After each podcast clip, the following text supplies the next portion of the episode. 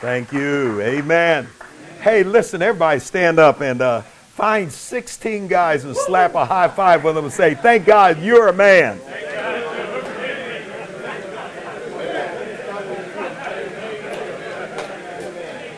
Thank God you're a man. You're a man. Thank God you're a man. Thank God you're a man.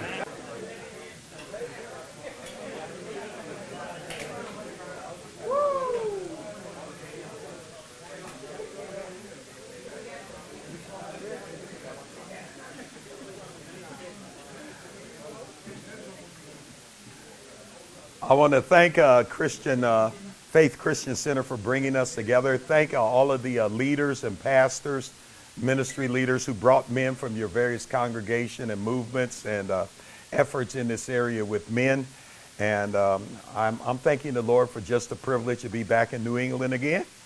Amen. Uh, we we had dinner with Pastor John and Anita last night, and we told them to restock the calamari because down in the because down in the Midwest we don't get too much of that. Amen. Cooked right, okay. And so uh, we just had a tremendous time. It's also good to see that we're multi generational today. Isn't that great? Yeah. We're not all young, we're not all old, but uh, but we're men together here today.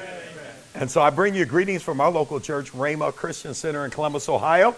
I also uh, bring you greetings from uh, our network of local churches, the uh, network that I oversee uh, with a group of apostles and prophets and various ministers uh, that, that we are forcefully advancing the kingdom of God in the spirit of excellence. I also want to greet you on behalf of uh, many, many churches in Columbus, Ohio that I have relationship with. They're praying for us today. And so I want to greet you on behalf of them. I told them I was traveling Second time I've traveled since these 18 month COVID demon hit our nation and the nations. Amen. And it's a virus, but uh, it is very demonic in its nature. And if you've had any friends, relatives, associates, neighbors, or kids that have contracted it, it's not, it's not a good thing. Nonetheless, we've been uh, healthy. The Lord has kept us, and we uh, thank the Lord for your presence in this place. I also honor the Lord for all of those who have had to wrestle with COVID, and uh, some of them have passed on. They've transitioned from this life to eternal life. And so my prayers and condolences go out to those families as well uh, during this time, because some people have experienced loss during this time. And I never ignore that. And one of the powerful messages that we preached at our church at the beginning of this year, just remembering that, was a little text out of the Sermon on the Mountain that said, Blessed are they that mourn, for they shall be comforted. And I preach that on Sunday morning and uh, help to bring our, our, churches some understanding about grief because some people had loss but no closure because things are different right now. And so I'm also praying for all of those who have had any level of loss, not just with COVID, during this time, and for your presence here is uh, is great. Um, I was asked one time why I always say uh, slap high five with 16 guys. I said because I traveled with a man named Dr. Edwin Louis Cole for years, and that's what he used to always do. And when I asked him, I said, why 16 guys? He said, I don't know. I said it the first time and it kind of stuck, so that's the way it is, okay? So there's no deep revelation on that, okay? it's, just, it's just the way it is, okay? And so uh, thank the Lord for your presence in uh, this place today. Um, turn in your Bibles to 2 Timothy chapter 2. 2 Timothy chapter 2. Holy Spirit, I just welcome you as we begin to minister the word and as the workers continue to clear tables and as men have notes. I pray, Father, that you'll let the words of my mouth, the meditation of my heart be acceptable in thy sight, O Lord, my strength and my redeemer. I pray that you would help us and strengthen us as we move through this day. And I thank you for everything that you have done and everything that you're going to do and accomplish during our time together. Father, if there is ever a time that our nation and the nations need men. This is that time. And Father, when you birthed us as a male in the earth, we now have an opportunity to become a man, a husband, and a father. And I pray with those various roles of our maleness that we will come into it with strength, knowing that Christ is our model for manhood. And manhood and Christ likeness are synonymous. I pray that you'll take the thoughts, the impressions, the dreams, the visions you've given unto me form them into pure words that will minister life to your men. In Jesus' name. And everyone said, Amen. Amen. Second Timothy chapter 2 and verse number 1 will be our anchor uh, for our two sessions together as we're led by the Holy Spirit. And what I, what I really sensed in my spirit is to talk to you some about, is to talk to you some on today about seven portraits of an enduring leader. Now, the good news is there are seven portraits, uh, and there may be more, but there's seven that I've discovered in Second Timothy. The bad news is I'm going to cover two of them. Okay? That's what we're going to do. Otherwise, we could be here until tomorrow. And I know some of y'all got football in your mind around noontime, and so uh, and so I, I, have some sense as a man too. Okay. And so, uh, what I'd like to do though, as we begin, because I said seven portraits, let me give you the seven portraits and then the first two that we're going to discover. First of all, in verses one and two, there's a portrait of a leader, and that's a son teacher. That's what we're going to cover in this first session. That you're a son teacher, verses 1 and 2, and that's the first one we're going to cover. Uh, the second we're going to cover is in verse number 3 a good soldier. Because, man, we're fighting for the soul of this nation and for the soul of our city, our regions, and this nation, and the nations right now. Uh, the third uh, one that we'll look at uh, that is there that we won't have a chance to get to, but it is there is an athlete, and that's in verse number five. An athlete. He, he calls him an athlete, striving. Uh, the word uh, strive is, is uh, refers to the core word from which we get the word athlete. Uh, there, there is a, a soldier. Wait a minute. Let me, let me get this right. There is a soldier in verse number three, and there's an athlete in verse number five. So you have a son, a soldier. That's the one we're going to cover today. Then you have an athlete. Verse number six, you have a farmer. Okay, now calling somebody a farmer, you have to watch what context you're in. But a farmer, and he calls him a husbandman there. And then uh, when you get down to uh, uh, after the farmer, verse 15, he calls a leader a workman, a workman that need not be ashamed. You got that one? Verse 15. And then in uh, verse number 21, he's called a vessel. A leader is a vessel. In other words, you contain a whole lot of valuable stuff that God expects you to give out. And then if you go all the way down to verse number 24, he's called the servant of the Lord. A leader is a servant of the Lord. So I'll just give you the words this time. Uh, he's called a son teacher. He's called a soldier. Uh, an enduring leader is called an athlete. He's called a farmer. He's called a workman. He's called a vessel. And he's called a servant of the Lord. All right? So for all my preachers in the group, I just gave you a seven part series, okay? all right? And my cash app is on the bottom of the notes, okay? all right, now, and um, as we look at these, though, let me tell you what's going on in this text uh, as, we, as we examine this text, first of all. Paul is writing the second time to his son Timothy. He's writing second time. What he's writing to Timothy for is that Timothy has been left in Ephesus uh, for leadership purposes because Paul has established a church there, but Paul has moved on in his apostolic ministry because the word apostle means a sent one, one who has been sent, authorized with a man, date, a message, and a ministry. An apostle, a mandate, a message, and a ministry. So Paul has moved on. Timothy has been there. Timothy in First Timothy is dealing with two major issues in the church at Ephesus. Number one, persecution from without. And that's basically from the Roman government. Governmental persecution from without. But then also because in the first century church, there were not seminaries and Bible institutes, etc. There was also something that was happening internal in the church, and that was called false doctrine from within. So you had persecution from without, false doctrine from within. We still deal with that in the 21st century. Not every place is like the Western church where we can basically choose whether we want to worship. A lot of our fellow believers globally are under extreme persecution. And no matter what continent they are on, whether they are in Asia, whether in Australia, whether they're in Europe, whether they're in Africa, whether they're in North America or South America, many places around the world, there are places in those six areas of major habitation. There is Antarctic, there are seven continents, but there's not that many folk there. But, folks, there are those six major continents And there's extreme persecution happening to many of our fellow believers. But also false doctrine emerges. The challenge that we have in the Western church is because of now technology. We export our ministry style, our models, and our false doctrine all over the world. The United States is seen as the model for Christian faith globally. Now, you might say, well, how do you know that's globally? Because I've ministered on six continents of the seven in the world. Okay, so I'm not talking as a novice. I'm talking about what I've seen and what I've heard from emerging leaders around the world, going there multiple times all six of those continents. And tell, let me tell you, they take their lead from what they see from us. Look at your neighbor say, What are we modeling? If every Christian was like me globally, what would the church look like globally is what we have to wrestle with as men.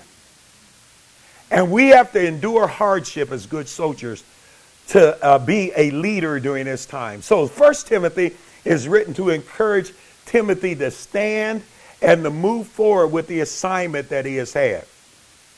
By the time Paul writes his second letter, now this is Paul's last epistle or letter that he's going to write. And this letter I've read a lot of, Second Timothy, because I like to listen to people's last words. That's like in the Torah. I read a lot of Deuteronomy because it's Moses' last words. And I like to read what people say at the last. I, I, I like to listen to Jesus' last words from the cross that we call the seven last words. I listen to David's last words. David is interesting. He's a warrior. Y'all remember David? And when David dies, he's getting ready to die. He said, Listen, I'm getting ready to go the way of all flesh. And David has been killing folk all of his life. In fact, he wants to be a builder, but God said, You're not a builder, you're a killer, okay? You were born, you can't build the temple because you're a man of blood. You were born to be a warrior, drive all the enemies out. Joshua, Moses brought him out of Egypt. Joshua took him into the land. David was designed to drive the enemy out of the land. He was a warrior, a man of blood. And David dies killing folks. I mean, he says, Listen, I'm getting ready to die, and I said I wasn't going to kill that guy over there. He said, But when I die, he said, Don't let him see the next day. Don't let him see the sun go down. And then he said, There was this other bald headed dude that I said I wasn't going to do anything to. And he said, And when I die, you take him down too. He's like the godfather. Michael Corleone, where he says, I settled all the family business. Well, I don't think we ought to die killing folks. Okay, I can't get any agreement on that. Uh, so, uh, and, then there's Jesus who dies, and he says, You know, Father, forgive them, for they know not what they do. And then he bows his head and he dies and says, Into my thy hands I commend my spirit. But then there's Paul. And he writes his second letter because he knows to Timothy, I'm getting ready to transition. I'm getting ready to leave. And I'm leaving you here. And now Timothy has faced so much from persecution and from false teachers, and he was young, that now the church is risen up against him, and Timothy's starting to do this starting to back up and say, man, why did I sign up for this? Why did you leave me here with all these people? Why am I pastoring that? And Paul has to write him and tell him, stir up the gift that's in you. He has to call and write, write him and tell him, don't let anybody despise your youth. And then he has to write him and tell him, I need you to be strong. So let's go to the text, 2 Timothy chapter 2, verse 1. Therefore, my son, he says, uh, he says, My son, be strong in the grace that's in Christ Jesus. The things that thou hast heard among me and many witnesses, the same commit the faithful men who shall be able to teach others also.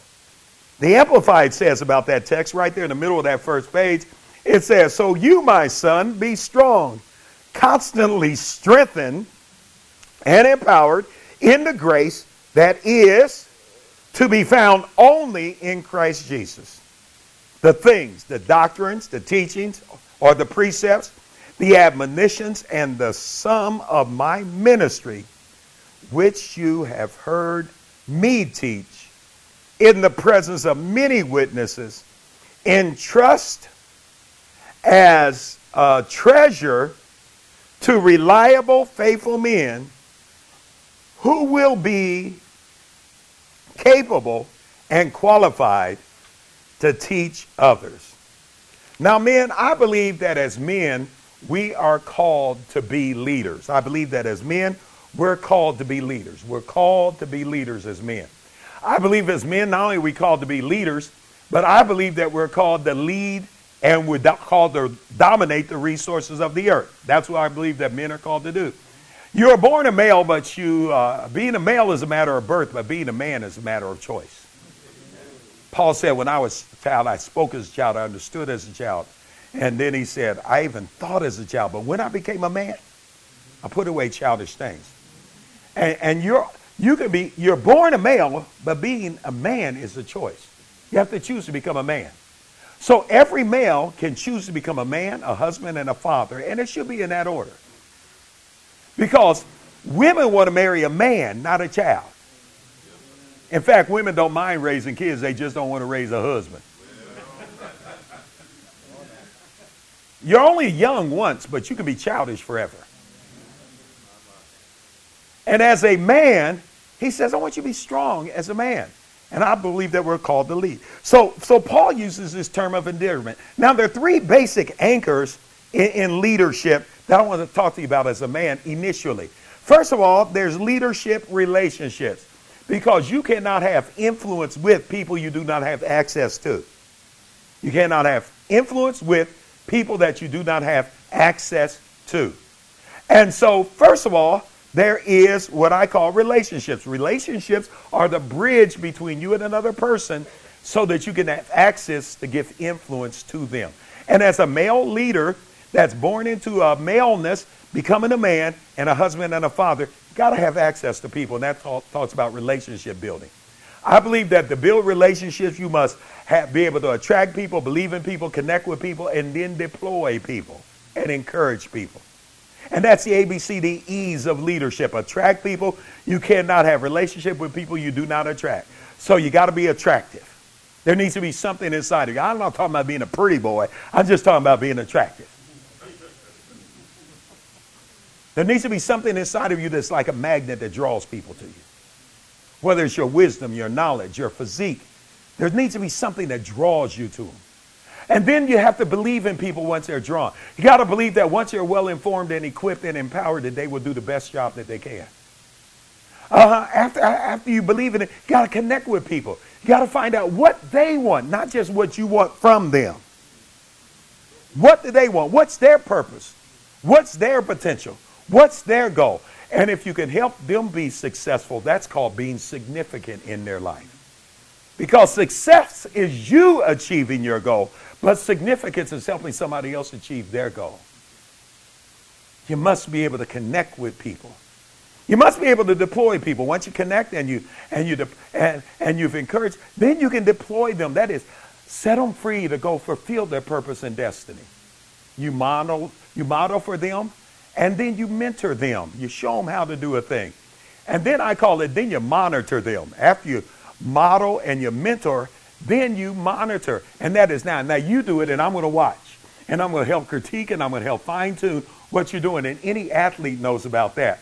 Coach shows you how to do it, then you do it, and then he monitors and he critiques and he helps to sharpen and take you further than you want to go. You need to be able to deploy people. And then once even you deploy them, you can't stop. You and I need to understand that we need to go on, and man, we need to encourage people. Encourage them. Keep going. Keep going. And part of our encouragement is to say, now you turn around and do the same thing for somebody else. That's what Paul is telling Timothy now. He's saying, son Timothy, he says, listen, you be strong in the grace that's in Christ Jesus. So there's leadership. Uh, there's leadership, relationship. You cannot have influence with people that you do not have access to. Next of all, there's leadership, stewardship. Everything that God gives it to us, gives to us, he gives to us in stewardship form, man. We are managers over everything that he gives us. I used to think, and I used to talk a lot when I was young about my stuff. Who touched my stuff? Then I read Psalm 24. It says, The earth is the Lord's, the fullness thereof. the world and all they that dwell therein. Everything that we have, it's, it's God's, and He lends it to us to manage. Look at your neighbor say, You can't even save my money. Because the earth is the Lord's, the fullness thereof. The world and all they that dwell therein. No, it's His money. He just lend it to you to manage. So you can't say, All the church wants is our money. God says, It all belongs to me. And so we are stewards of everything, managers and stewards of everything. God owns everything. So we got to understand that every relationship that we have, we steward that relationship. We steward the relationship with our wives. We steward the relationship between our sons and our daughters. We steward our relationships in the marketplace. We steward our relationships in ministry space. Do you know that we're even stewards of our relationships in cyberspace? All of those are stewardship relationships that we manage and that we oversee. So there's leadership relationship, there's leadership stewardship. But listen to this there's also leadership. And leadership is we lead others, we lead so that we can lead others. He leads us so that we can lead others. He leads us so that we can lead others. If you and I are absent of leadership, the leadership of God, the ultimate leader, and people say, well, where's God called a leader? Psalm 23. He leads me in paths of righteousness for his name's sake. He's the leader. He leads us so that we can lead others. And as an enduring leader, if God leads me, then I need to turn around and make sure I lead others. I need to make sure I leave a, a straight path for those that are following me. How's your path, men? And somebody follows you on your path, where would it lead them? Would it lead them to health? Would it lead them to wealth? Would it lead them to benefit? Would it lead them to better life? Or would it lead them to destruction? Pain, sickness, being a community nuisance. Where would your path lead people? He leads us so that we can lead others. Timothy. First thing Paul tells Timothy to be an enduring leader as a son teacher, he says, First thing I want you to do is understand you need to be empowered. And he says, Sons are empowered. I put it in your notes by the grace that's only found in Christ Jesus. That's the way we're empowered. Some people look for empowerment from a lot of different places. And I have discovered that some places are destructive if you look for them for power for your life. Can't find power in an alcohol bottle. Can't find power in a crack pipe. You can't find power, you know, uh, smoking drugs. I understand that in certain sections of the city now marijuana is on uh, on, on legislation and you being uh, is being um, uh, uh, legalized in a lot of places, and and a lot of people are arguing back and forth. That's not my argument today. where's your source of your power is what I'm talking about. I had a men's meeting at our church. It was scary. Because uh, some of the guys that came out of the prison, they, they were giving testimony about what they had done and why they had done it and why they're not doing it anymore. And one of the things they kept saying, yeah, I was out there rolling and, and, uh, and uh, selling them drugs. And they said, and they said, when I became a Christ, a follower of Christ, I found out for to obey the law of the lands, and so I stopped selling drugs because it's against the law. And I kept listening to that, and I said, well, you stop selling drugs because of Christ and it's against the law. And I said, wonder when it's not, what, what are you going to do when it's not against the law anymore? And they went, well.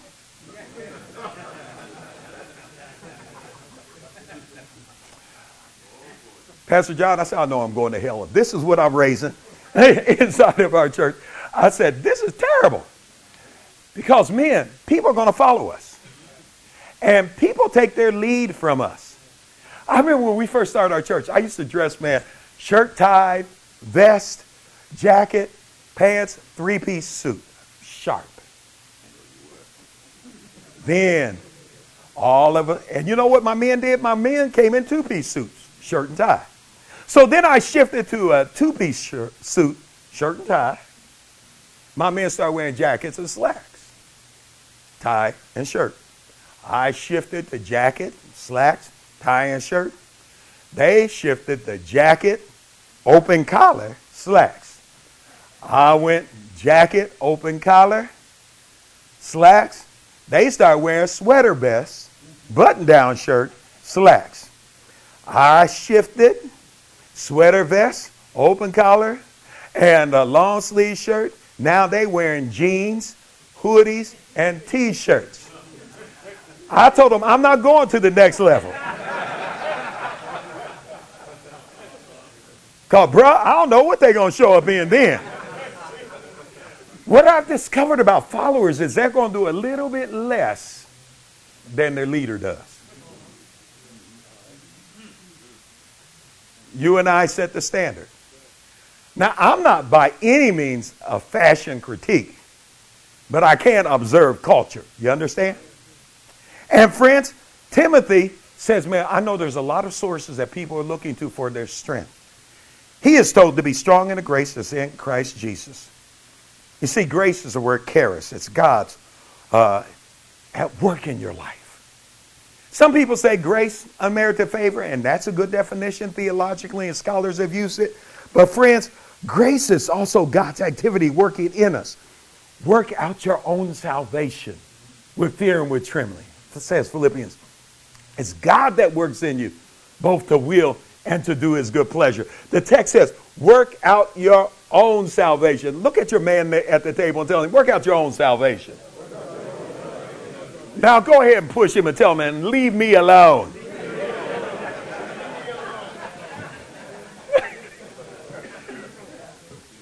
See, you and I have our hands full with us. And, and, grace is God's activity in us. Work out your own salvation with fear and with trembling. It's God that works in you, both to will and to do his good pleasure. It's God working in us. God, it's not only God working in us, it's God working on us.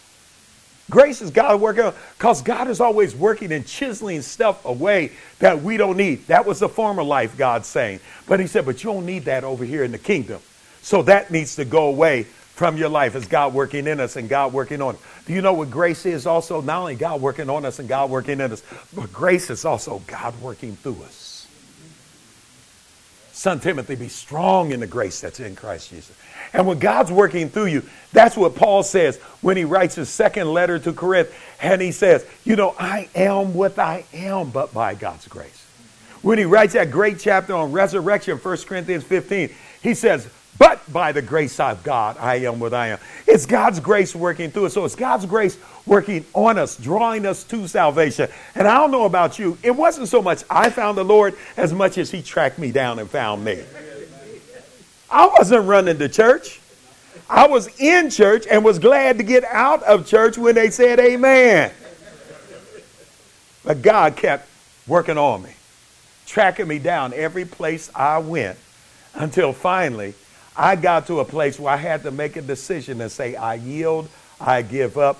This is going to produce the best life for me, the best life for me, the best life for me. He works on us, He works in us, and then He works through us. Be strong in the grace that's in Christ Jesus. Several scholars, Vincent Fausset Brown and some others like Moores, have said this. They say, you know, be strong in the grace that's in Christ Jesus. Some have put it like this as a phrase, they said, let nothing else be your strength other than the grace that's in Christ Jesus. And friends, I've hit some things over this last 18 months with this COVID epidemic, a pandemic, and I've just said, God, I just need grace. Because you know what? We had to throw out, Pastor John, all of our strategic plan. We had strategic plans. And then they shut everything down. And when the shutdown happened, we had to say, the church was like, well, what are we going to do with that? I said, wait a minute. We're going to be led by the Holy Ghost. Amen. I said, I feel like I'm like Noah on an ark that's experiencing something that folk have not experienced before. And all I can do is be blown by the winds of the Holy Spirit, moving us together in this boat together. And I said, We're going to take this trip together and we're going to land safely. But I said, I don't know where we're going to be sometime from day to day.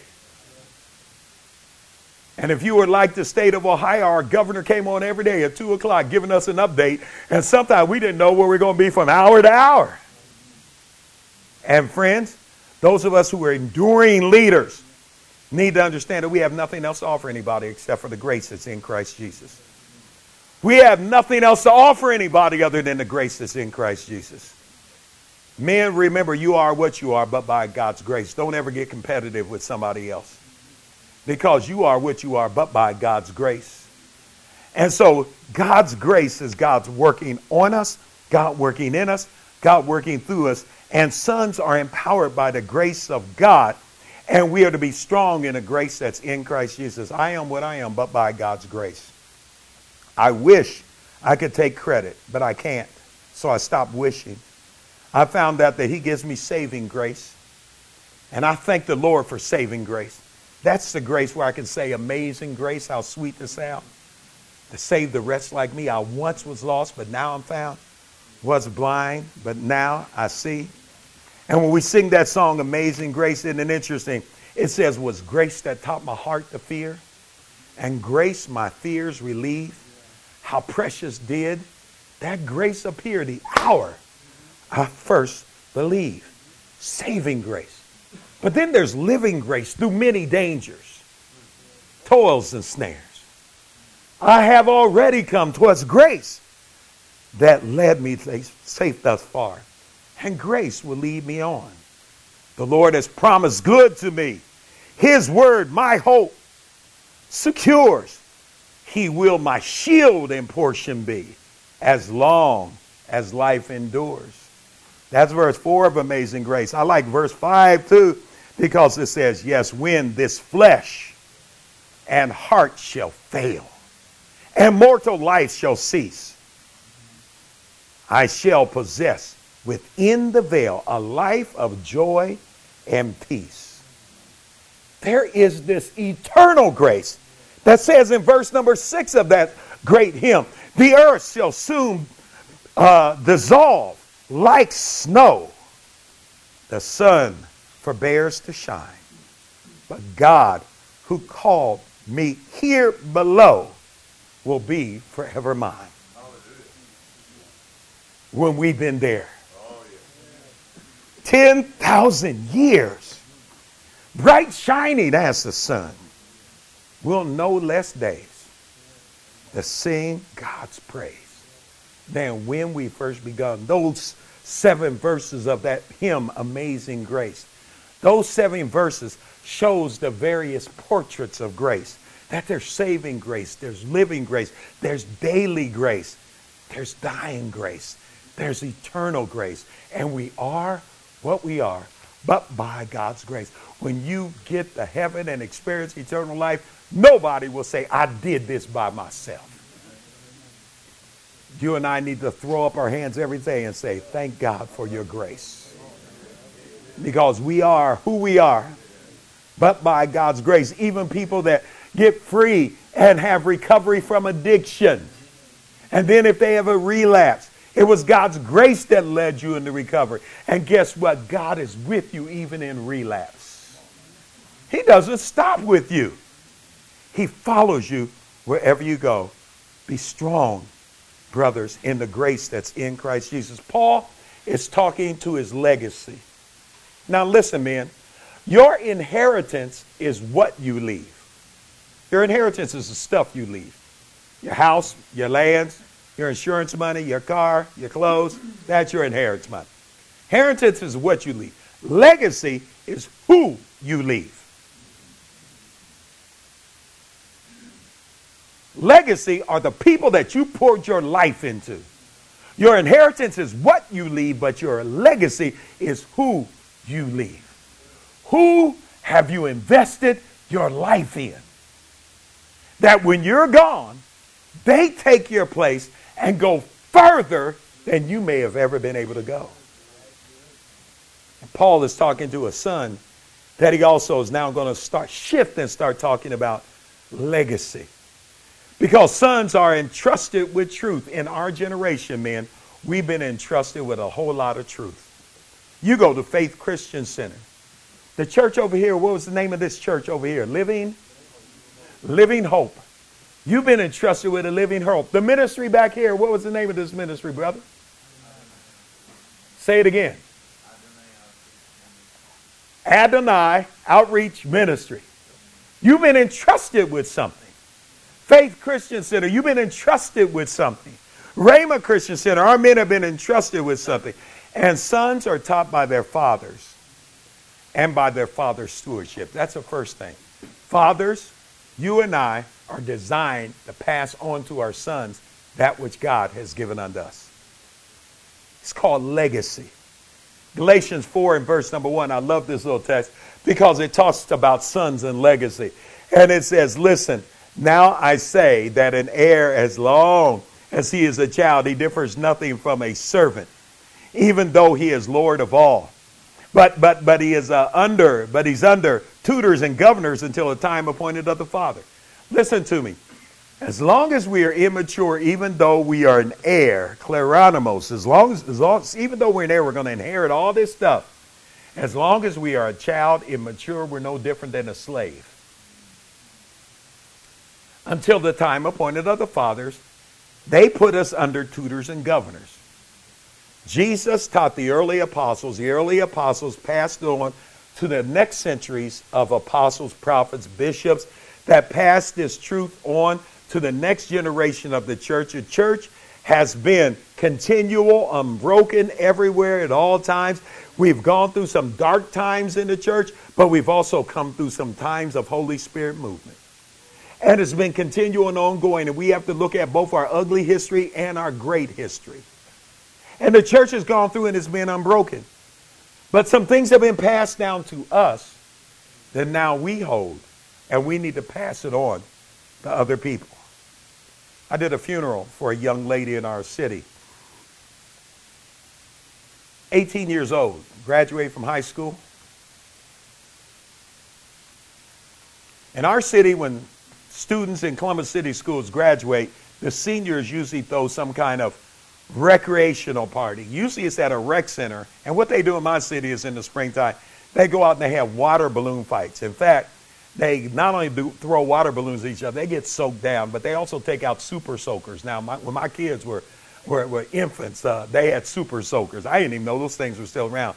But I found out that some people, as a part of their inheritance, passed on their super soaker to their sons and daughters. And they go out, they just wet each other down, just have a great time. 100 kids were at this recreation center having their senior water balloon fight. Somebody drives by in a car, fires one shot, hits this student in the neck.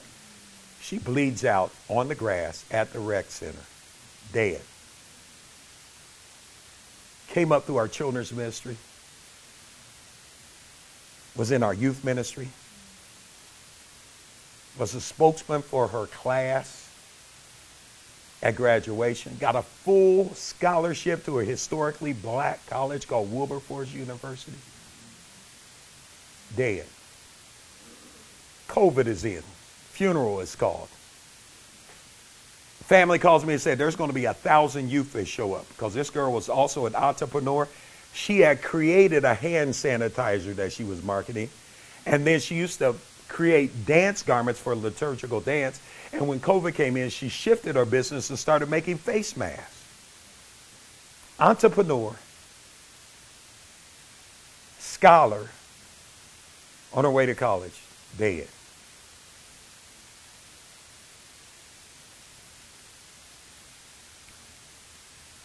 I was called upon to do the service there. We couldn't do it at our church because they said there's going to be a thousand students there. And so I called up my friend, Bishop Radford, pastor of the Church of Christ of the Apostolic Faith. We have become good friends since he's coming to our city. Church seats 1,200 folks. I said, man, we're going to need those 200 seats. He said that family was raised up in my church. He said, in fact, their grandfather was part of the founding members of this church, have the funeral there. He officiated, I preached. One of the things that happened is during that service, people gave testimony, people were crying. When I got the pulpit, I took a text from where a brother killed a brother. His name was Cain, and he killed his brother Abel. And I had to raise the question are you supposed to be your brother's killer or are you to be your brother's keeper? What are we called to do? Because you see, when they killed this young lady, Sister Ridley, when we were buried, when we came time for the burial and the committal, when you kill somebody, you never know what you're planning in the grave that didn't get manifested in the earth. You and I can read news about somebody being murdered. It's another thing to experience it. Because going into that grave might be the answer for cancer. Going into that grave might be the answer for this COVID uh, 19 and Delta variants and any other thing that comes in the earth. When you and I kill somebody, we kill not only them, but their potential. Everything that they could do, but they have not done. Everything that they could be, but have not been. We killed every card that she wrote. This young lady had written a book of poetry that her mother read some of at the funeral. No more poems because now it's killed. And friends, you and I have been entrusted with something like Timothy. Not only had he been empowered by grace, but he had been entrusted with some truth. And it's our responsibility to hold as sacred and valuable the truth that God has entrusted unto us and not just treat it like it's a little bit of nothing and treat it casually like it doesn't mean anything because one day God is going to call us to account of what did you do with what I invested and entrusted in you. Everything God invests with us, He expects a return. Before I came here Thursday night, I flew in yesterday. Thursday night, one of the uh, men, one of the men in our network, Jonathan Alvarado, Bishop Jonathan Alvarado from Grace Church International, his daughter's in our in our city now. She turned 22 on Thursday. She's taking a master's degree in uh, in choral conducting. Music runs through their family. Their church is a musical church. I think when you walk up on the parking lot, the ushers sing you into their space. It's one of those kind of places, okay? Everybody sings, plays, or does something. And listen, she had a birthday party. And, uh, and, and, and, our family tradition is that we don't do a whole lot, but we say, you know, hey, on your birthday or around your birthday, we're going to get the family together. We're going to have a dinner. We're going to give you some cards. In our family tradition, usually we give $1 per year, $1 per year, $1 per year, $1 per year. So you get these cards with all this money in it.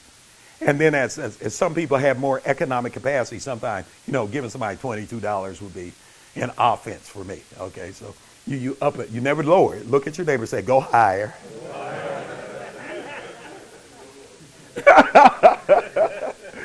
and so and so Ariel comes to dinner. Well, my daughter said, man, we can't have a dinner without a cake. And she said, I don't know if this restaurant, they serve marvelous food, but she said, I don't know about their dessert. So she uh, calls up Ariel, asks her what kind of cake she wants. Ariel tells her. She goes to the bakery, finds the exact cake that she wants, brings it. When, when, when the dinner's over, the waiters put candle on it, come out there singing. They put the cake on the table. We start slicing it. Yolanda, my daughter, gives Ariel a cake. I didn't know at the other end of the table where Yolanda was eating, her steak came out last, and they almost forgot to bring out her dinner. So the waiter comes out and says, Listen, we brought your dinner last and it was late, and you won the first orders we took. He said, Your dinner is on the house. And she had ordered all these appetizers and ordered all this uh, steak dinner. And she said, Dad, that was going to be a handsome bill. And I said, Think about this. You gave away a cake, and then you got a steak dinner with all the trimmings back in return. See, the text says, Give and I like what Bill Winston said, and it shall be given unto you. Good measure, pressed down, shaken together, and run it over. For whatever you give with all, it, that thing you gave, shall be measured back in abundance back to you. God, when He gives us something, doesn't expect to take up the little thing that He gave us. Because potential is built inside of us. And God's investing in us as men truth. And some of us are letting some of our brothers and sisters fade away into foolishness because they read something on the internet. I want y'all to help me preach. Look at your neighbor and say, just as because it's on social media, don't make it true. Go ahead and tell them.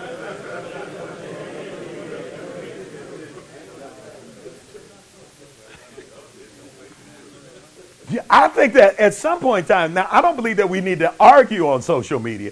But I believe we need to give, start giving some rebuttals to ignorance that we see because it's not true. It's I told one brother, he said, Well, man, you act like you don't like me. I said, It's not that I don't like you, it's just not true. Look at your neighbor say, It's not that I don't like you, it's just not true. Listen, we have been entrusted with the truth. And friends, this truth that we have been entrusted with and that we receive. The Amplified says it's the doctrine or the yoke or the principles or the admonitions or the full ministry that we have received. We're to pass it on. See, sons submit to their fathers and as delegated authorities, stewards and authorities, instructions. And see, as a son, I've been entrusted with the truth, but I need to submit to the instruction that I've been received. I am the man that I am today, even though my father died when I was eight years old, because I was entrusted with the truth from the men that were around my father that planted truth in me. And now I know that I have, and I owe you to those men to walk in that instruction that they gave to me.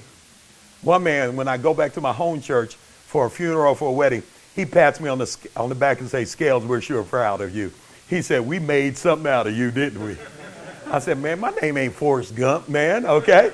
And, and, and I said, Yeah, you did. But what he's saying is that we invested some things in you, and we see that thing being lived out in you, and that does our hearts good. You've been entrusted with some truth. Listen, sons, receive and they walk in the truth. And friends, some preach and practice the truth. Sons, preach and practice the truth. It's one thing to preach, it's another thing to live it. I found out if you're well trained, it's easy to preach this word. You know what's tough to do? Live it. Live it, man. And lived out truth is sometimes equally as powerful as preached truth. When I read the book of Acts, there are some sermons in there, don't get me wrong, and I'm not ignorant of those chapters, but listen. Most of the time in the book of Acts, as you saw Holy Spirit movement, people lived in such a way by loving each other and walking and being led of the Spirit and filled with the Spirit and doing spiritual activity that folks would just gather to find out how y'all doing this. Their witness was simply an explanation of the way that they were living. Remember the day of Pentecost, Peter doesn't stand up and preach a sermon. He said, Oh, y'all wondering what all this activity is? He said, Let me explain to y'all what's going on. And he just starts saying, This is that which was prophesied by Joel. Listen, I want you to understand lived out truth is better than any just proclaimed truth. And so we have been entrusted with the truth. Now, last thing. Not only are we empowered by his grace, not only are we entrusted with truth, but now it's our responsibility to be a steward of the truth that God has entrusted us with as men. You're going to be an enduring leader, sons are entrusted, uh, are to entrust the same truth that they have received, the faithful, reliable men and women. Now, listen, this is called ministry multiplication. You and I, we need to recognize that someone has entrusted truth to us, and now we are supposed to entrust that truth to capable men and women. Entrust it to them, entrust it to them, entrust it to them. My oldest son's name is Jonathan. He's in his 40s. I remember one time Jonathan stood up and he talked about his journey as a preacher's kid. And one of the things he said, he said, For me to abandon the way that I'm living and bringing my son and my daughter up in the Lord, he said, would be an offense to not only my parents, but an offense to the Lord. He said, because for me to go astray and to become something other than a follower of Jesus, he said, would be an offense to the Lord and to my parents. And he said, unto myself, because it would have to ignore and deny everything that my Sunday school teachers, that my youth workers, that my father, my mother lived and modeled before me. And he is now committed to passing it on to capable people. Now, listen capable people are people that have the ability Timothy, the things that you have learned, pass them on the, the capable people. You're getting ready to start some men's groups. And, and in, in legacy minded men, that whole idea of leg, being legacy minded means that we want to put some truth in you that you can pass on to some other men.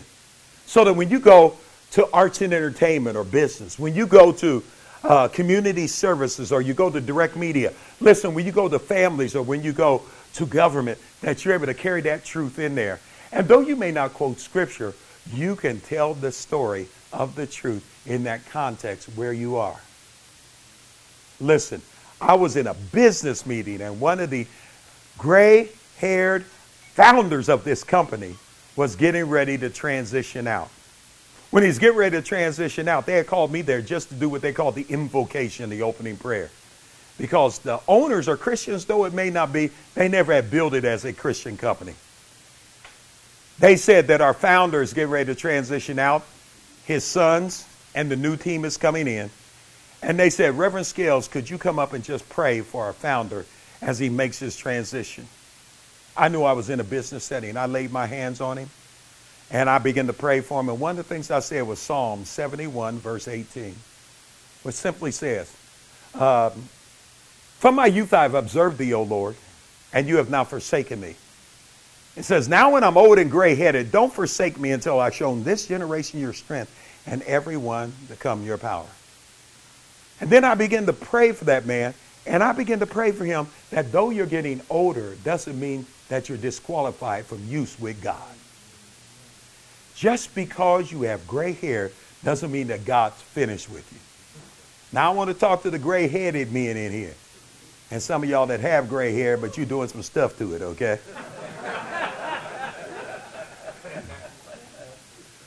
Just because you get older doesn't mean you're useless.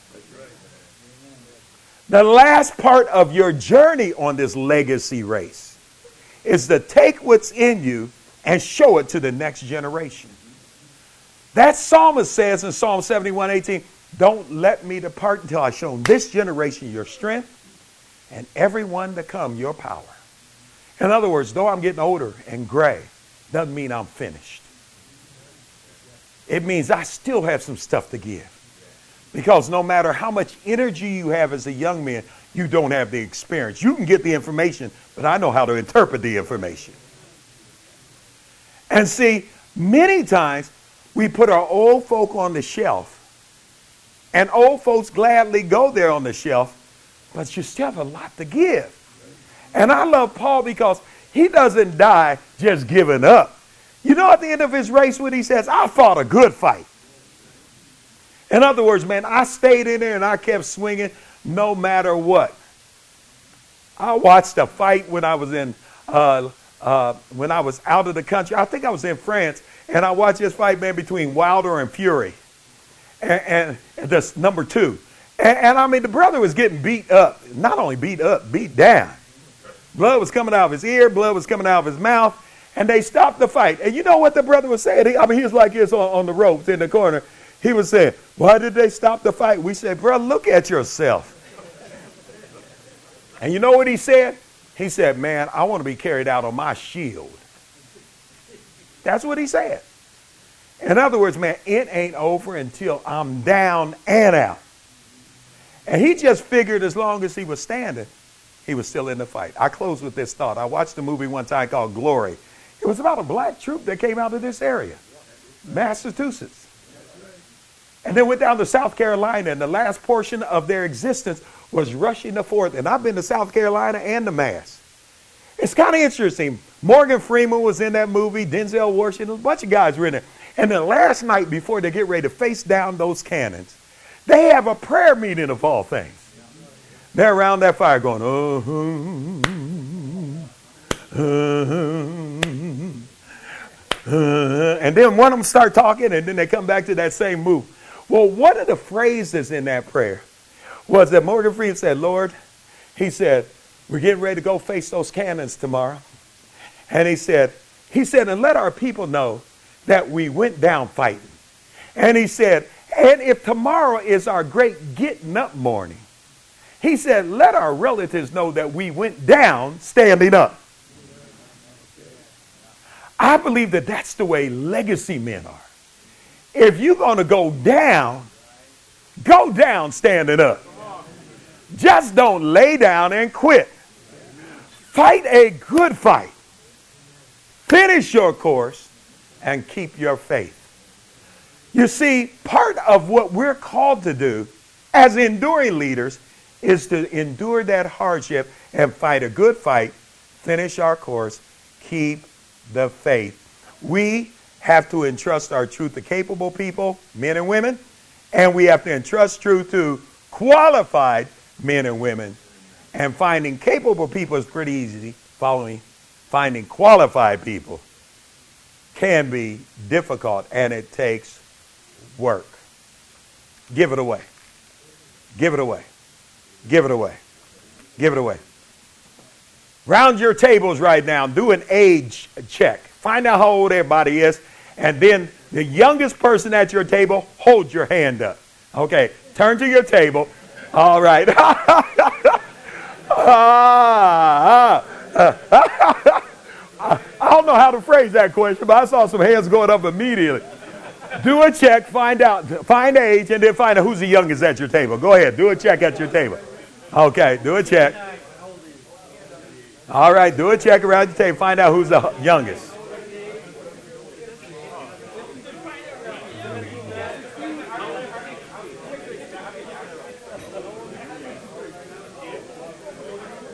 Okay, you found the youngest at your table? Okay, here's what I want you to do. I want those that are at the table to pray for the youngest person at your table. And then after you pray for that youngest person at your table, I want you to sow something into their life. Now, I ain't telling you what to sow. Now, I know some of you say, I'm going to give him this napkin right here. Okay. so I want you to sow something into their life. You might, yeah, into that young person's life, that the youngest person at your table. You might sow a word of wisdom written on a paper. You might sow some money. You might sow your Bible. But you're going you're gonna find something to sow because everybody's got something to sow. Okay. Okay, then you, you, you are prophetic then. I'm not going to call you a prophet. I'm going to call you prophetic then. Okay. Get up. Everybody get up from your table. Pray for the youngest person at your table. Go ahead.